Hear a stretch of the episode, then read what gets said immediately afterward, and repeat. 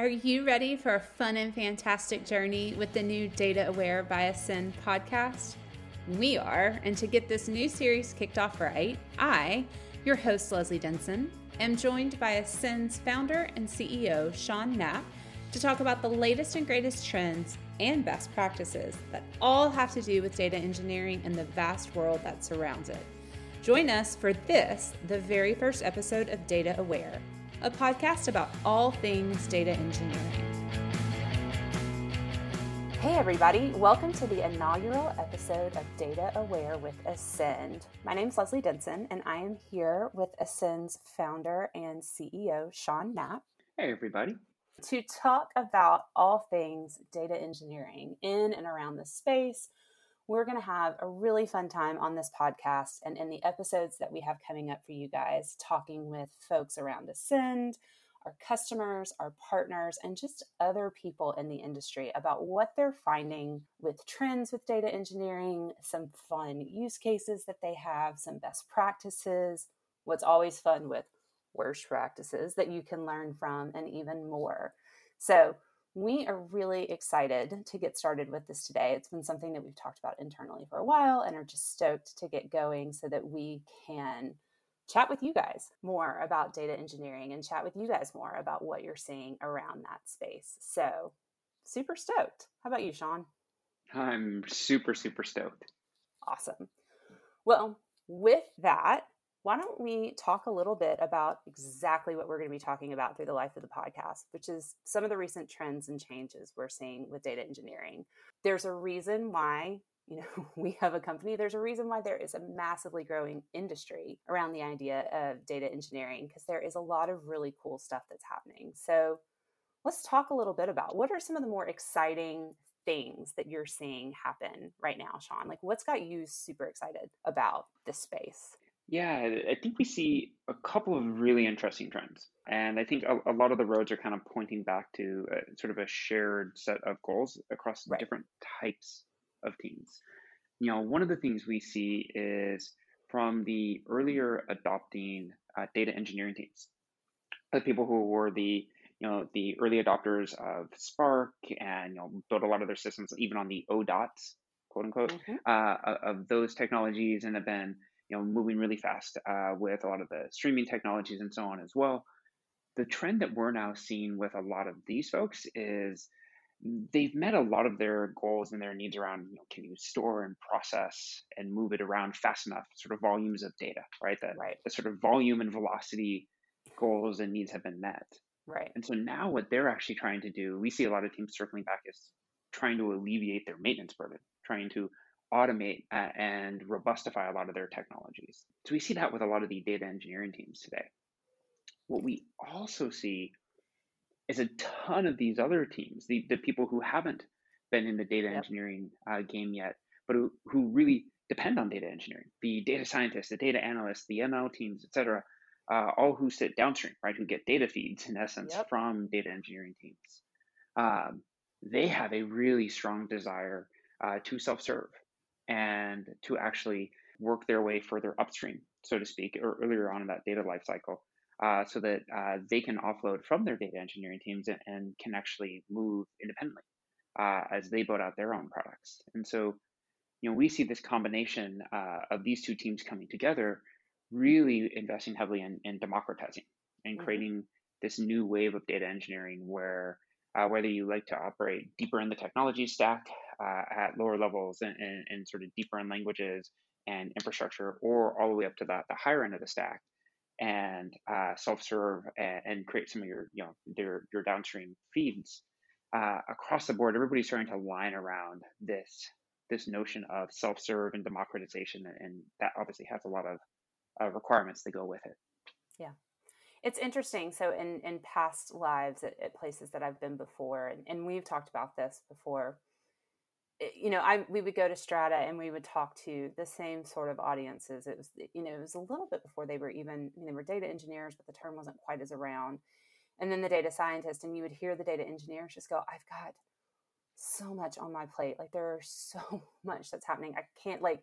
it i'm working 12 hour days to try and keep up with the pace of business and then you talk to to that point the data analyst the data scientist who are like i can't even begin to get access to the kind of data I need in the amount of time that I need it to get questions answered. Like, you know, it's that push pull that I feel like is kind of ages old, has been around for a while, but it's becoming even more and more pronounced as the cliche of data getting faster and data coming in more and they're just being, you know, growing exponentially amounts of data that's disparate and all over the place. Um, when you add into the number of technologies that people are trying to use with it, it's just a problem that seems to be compounding itself over and over again.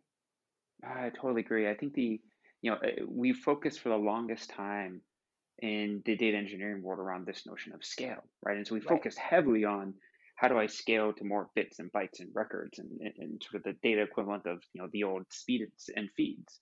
Yet the the, the scale challenge we have next is actually that of, of dependency and complexities, right? How do we build um, 10 times more systems, 10 times more products, 100 times more products with, you know, 10 times as many people? And the, the intricate dependency graph, if you will, of all of these people doing more things uh, is actually the next scale challenge. And mm-hmm. that is why we see things like the, the notion of data ops emerging, right? Which becomes really fancy way of, of basically saying how do we get more people doing more things with data faster right.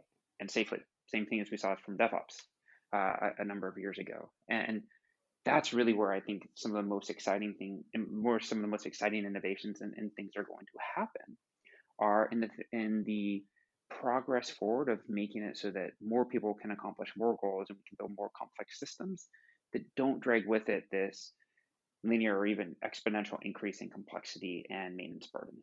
And that's, I think, this new era that we get to look forward to, hopefully, in the, the data world.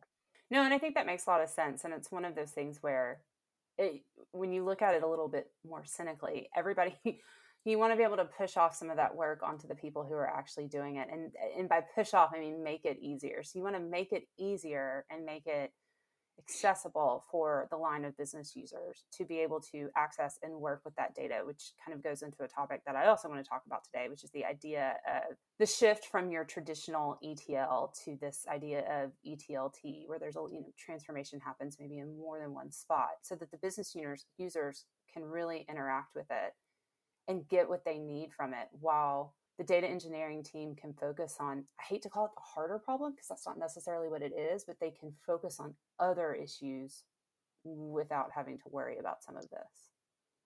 Yeah the i would describe it as oftentimes the the more um, persnickety problems. Uh, yes that is a good way to put it. the i think everybody's you know frankly the, this day and age we're, we're all tackling hard problems and a lot of it comes down to how do we get the right people with the right skill sets to, to tackle the the appropriate problem when we look at the evolution of, of, sort of data engineering, right? We we sort of have seen these these sort of two camps start to emerge, right? The first camp was the the sort of modern cloud data lake data pipeline engineering cohort, right? It was the mm-hmm. next wave of ETL.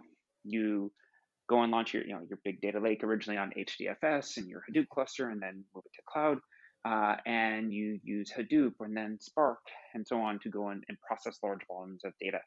And the challenges, you know, five, ten years ago were heavily around I have to go tune that system, I have to deal with replication factors and right. synchronization of data, um, tweaking JVM and Spark executor parameters, and all of these other things, right? And these were persnickety problems. Mm-hmm. And as a result, that ETL world really stayed deep into sort of like the, the lower level technology stack uh, in many ways, it's like watching people writing their own, like self-optimizing their code as opposed to using self-optimizing compilers, right? Because they, they didn't exist yet, so you had to go really deep in the tech stack. Those right. are hard problems. They require deep understanding of how the systems work. But what happened is, well, one, that's hard and it's it's slow, and there's not a lot of people who who can go that deep in the tech stack, and so as a result, the business ends up having to still solve certain needs. So what we saw in response to this is the ELT world really emerging cloud data warehouses, uh, whether it was you know BigQuery and then Redshift and then uh, Snowflake, and everybody really started to move towards their their uh, ELT world, right? Replicate that data, get it into your, your warehouse, and transform it on the way out, or even doing mm-hmm. cascading transforms uh, on that warehouse, and that works for many use cases. But uh, you know, one of the things I heard, I heard recently was that works fantastically when you have a, a pretty uh, homogeneous ecosystem yeah. Everybody has standard data sets, they have standard data logic they want to apply to it, but the world's also messy, and the messier the world gets, the more you need the ET versus the LT. Mm-hmm. And what mm-hmm. we are really seeing is most companies and teams at some point can't get away from the fact that they need both. What they really actually want is they want teams to be able to self serve on both, and they need this ETLT notion. Or some things you're going to transform up front because they're highly repeatable, well known, well formed patterns. And then there's other things you want to transform on the way out uh, as it's ad hoc, it's interactive, and you don't know the repeatable pattern yet. But that hybrid model is something that we see everybody need today. And the business side has, for very long periods of time, been dependent on the IT engineering side to create those ETL pipelines for them. And frankly, what we see time and time again is the business really wants to be able to, you know, the, the data analysts, the data scientists, the, the, the, ML engineers, and so on, also want to create their own systems, uh, and they want to self-serve. And moreover, on the infrastructure IT engineering side, depending on, on your, your company's terminology, we're seeing increasingly everybody wants them to do it the, the same thing too because nobody wants to be the bottleneck nobody right. wants to be like buried behind a, a queue of tickets most of these teams are already so underwater they would love to actually enable people to self-serve so that they can actually start to, to chip away at the next big wave of, of technology right. challenges for their business.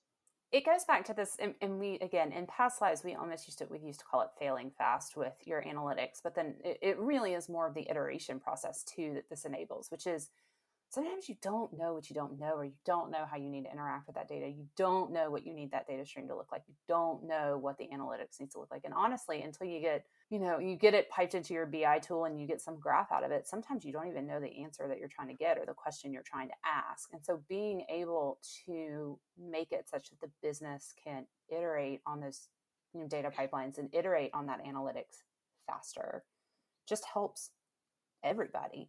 You know, it's one of those things where, okay, so maybe you're using, you know, maybe your analytics team is building their pipelines in development, but it still has to go through data engineering for, you know, production pipelines, because that's something that we see a lot. Having the analytics team have the ability to self serve and do that and do that iteration faster such that you only have to give the engineering team one thing to do just makes everybody's life so much easier. I totally agree. Um, and you touched on something too that uh, I'll pull on that thread a little bit, which is a really interesting one to pull on too, is one of the patterns we've seen in the data ecosystem uh, that's very different than the, the software engineering ecosystem. I know that there's tons of overlap, of course, is most data systems are still treated in, in how we build and execute projects, how we actually iterate or, or don't, uh, and even how we uh, deploy uh, our code. We tend to follow far more of the traditional software engineering practices when it comes to data pipelines and data infrastructure. Yeah. Because data is big and it's heavy and it's weighty, it's hard to move around. Right. So what happens as a result then is we end up doing really kind of crazy things where like we end up with the equivalent of a monolithic binary, right? We end up with like very waterfally development process as opposed right. to a much more agile process. One of the ways that we designed the Ascend product, and really just because heck, this is how we were used to working as software engineers. And what we missed when we moved to the data world that we wanted to get back was nobody was refactoring things. We didn't have like, you know, more modular systems like how we are used to building into a microservice that sits on top of other microservices so that we can have nice modularization of code and complexity. We were finding we couldn't get that. And so we started to do things where we said, well, we should actually be able to break things up into smaller components and let the system figure out how to optimize and what to persist and what not and how to move data through but give us incremental building blocks where for us, you know, I may write a microservice even in Ascend stack, right? We have everything from Node, React, Redux to Go-based microservices to a bunch of Scala stuff. Yet they all talk to each other over standard well-formed APIs, and we can mix right. and match languages and complexities. We should be able to do stuff like that in, in the data world while still actually popping up much higher up and thinking about these as micro pipelines in many ways and micro data sets gives us a lot of acceleration factor from an engineering perspective. It does. And I don't think anybody would disagree with the fact that the way they think about data and the way they think about their analytics and the way that they're thinking about all of that as a whole has obviously shifted pretty significantly over the last, you know, 5 to 10 years. And I think and even in the last 2 years, I think it's going to continue to shift even more. But what you're seeing is that everybody pops up with their preferred tool or their preferred programming language or their preferred, you know, insert some other thing here. Having technologies that can work across, you know, we talk about sort of flex code and being able to code in the way that you want to. We, you know, it's also important to us that people be able to interact with data from from different places and going to different places the same way across the board and make it really dead simple for folks to to actually use it. I think it's going to be incredibly important to not make everything the same, but to give people an easy way to interact with their data so they can actually solve the hard problems. Like, do all of this, interact with it the way they want to, do what their business needs to do with it, but not spend hours and hours and hours of time trying to get that done. Does that make sense? Yeah, it totally does. And it, it reminds me of, you know, I was chatting with a, a customer uh, a long time ago around sort of like philosophies, right? As a, right. a provider of technology to others. Like, how do we think about what gets you really excited to buy, what make, gives you, you know, aversion and concern. And um, yeah, this great commentary, which is, look, you may automate away 95% of what I have to deal with on a day, and I'm going to love you for it because, mm-hmm. God, that's awesome. But if you make the other 5% of what I have to do on a daily basis impossible, I still can't use you.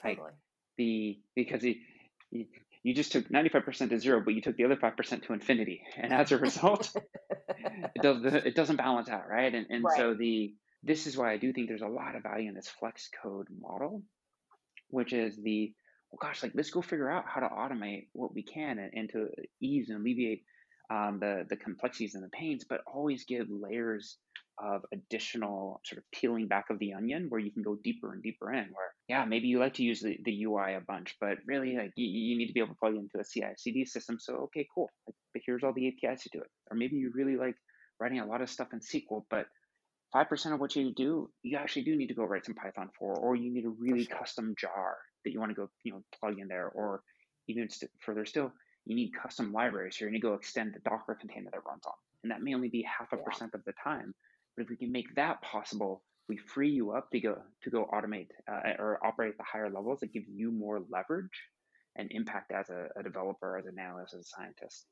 And so I think that's the if you do that, God, you create so much more more impact for folks, and you don't trap them down at the the lower levels for 100% of their stuff just so they can get their job done. Which like the, the potential to impact folks becomes so much higher as a result. For sure. I mean, I think everybody, I say everybody loves SQL. That's not a true statement. Most people love SQL.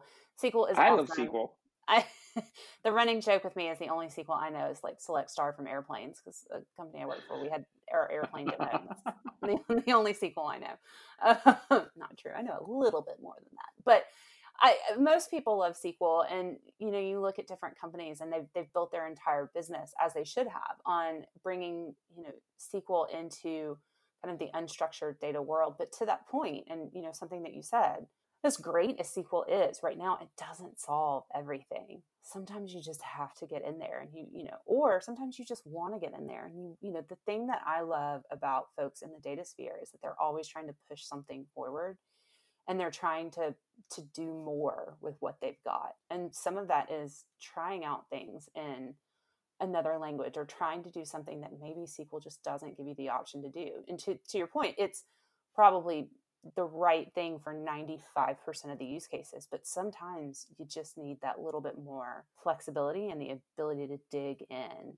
Hmm. And nobody wants to lose the ability to do that with the idea of ease of use because exactly mm-hmm. what you just said if it's easy to use 95% of the time but impossible 5% of the time you've ruined any ease of use argument that you have you just ruin it's just not there and when you're trying to bring together you know between data engineers data scientists data analysts or you know other people who are trying to use data um, when you're looking at the developer world, world different things there has to be some sort of options and flexibility there because people have their preferred language or they have their preferred thing or their to your point the preferred library. And so it's interesting to me to see kind of what's out there right now. But then on the flip side you have a lot of places that have just said no to sql all in and you just can't use it at all. And that's that's obviously not going to work long term. Yeah. And i feel like that's why there there's so much value in, in really focusing on especially in data world is saying like the the core entity to focus on is data and data sets mm-hmm. right and layering different access models around it whether you want to talk SQL or Python, whether you want to tap into it via a JDBC or an S3 or an API interface. Um, whether you want to query it or you want it to, to be a, a persistent materialized data set through a pipeline, making it so that you can hybridize these because it, are so many different tool sets because we're involving so many different um, yeah. skills to work with our data uh, that trying to anchor on a technology decision or a tool decision only leaves out a significant percentage of the people that, that you would benefit from having contribute to your data strategy.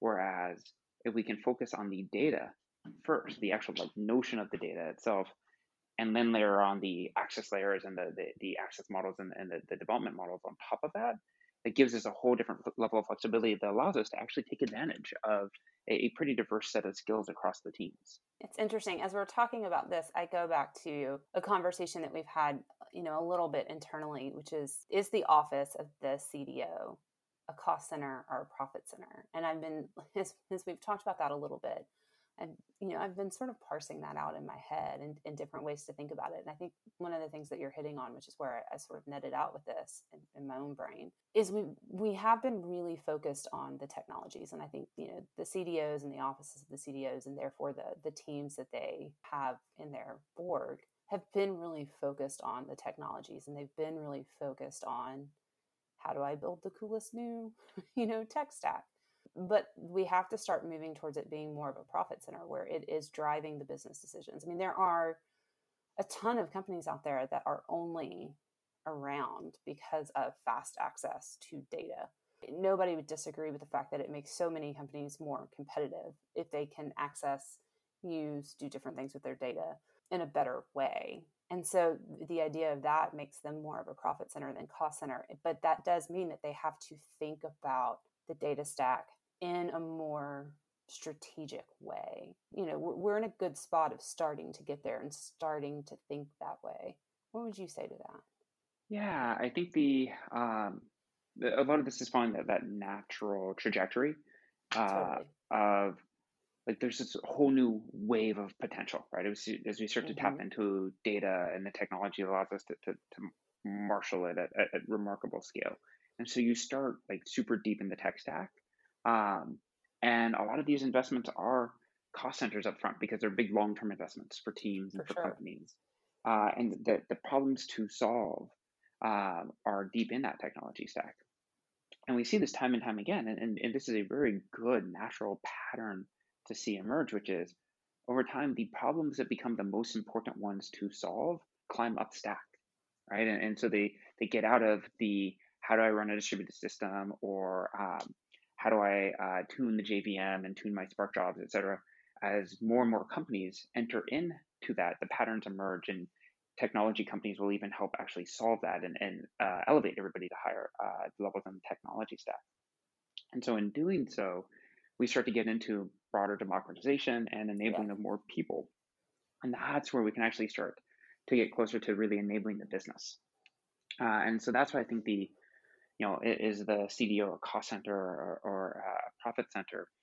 And frankly, I think, you know, one of the best strategic and career moves a CDO can make is to get the organization, the company, the teams higher and higher up stack because you're enabling more people to drive more impact faster for the business. And that's what allows you to actually be far more strategic and um, to really impact the overall outcome for the business. And, and, to your point, doing that means enabling more people within the business to be able to just get their hands dirty with the yeah. data and play yeah. with it, you know, and not being bottlenecked on, you know, teams that are overtasked with a zillion different things that they've got to get done. And it's interesting, you know, sometimes, you know, I'm, I've seen on more than one occasion organizations that have also figured that out and have, whether they're termed a data engineer or not, some sort of data engineer type role that actually sits in the analytics org to help with this but that's not just not feasible for every company out there. It's not something that every company can do nor is it something that every company should do. So making making engineer data engineers out of everybody who needs to use that data by making it easy to do use is is critical. Mm-hmm. totally agreed right? Um, I think that was a really good first foray into our podcast and talking a little bit about data engineering and what we're seeing. Anything else that comes to mind with all of that that you want to chat about? I agree. I think it was a really good introductory overview. I can't wait to see which of these threads we get to pull on. Uh, I know with uh with our future guests because there's a, a, whole lot there to, to really start to unpack. So I'm super excited uh, to see that start to play out. Yeah, there's a whole host of things, and as as we go through more and more, we'll find more and more threads to pull. And we obviously want to hear from listeners about what is interesting to them as well. So, you know, I will say it here, you'll hear me say it in every episode. Like, reach out, let us know what you want to hear about. Let us know if there's a topic that's of interest. Um, you know, let us know if there's something that you want us to dive in and on a little bit further. Because I guarantee we have, you know, somebody in our sphere or happy to be introduced to people who can help us discuss that. Also, always happy to talk to people who maybe don't share the same opinion that we do. You know, it's always good to to have some some healthy discussion going on like that. So really want to be able to hear from the listeners on it. Well, Sean, thanks for your time today. Much appreciated. My pleasure. This is a lot of fun. Uh, I agree, and I hope I'm glad you found it fun because you will be doing this quite a bit. I cannot wait. All right, thanks everybody. There you have it, folks. And hopefully, this gave you a good intro into the types of conversations that we'll be having on this new Data Aware podcast. And as I mentioned, we want to hear from you. We have a great lineup of guests for the show that come from all different walks of data engineering. But we want to know what topics you're interested in hearing about, or if there's someone you think we should have as a guest. And as always, if you want to learn more about Ascend and how we help data teams build and automate pipelines with less code, well, you can visit us at ascend.io. Welcome to the new era of data engineering.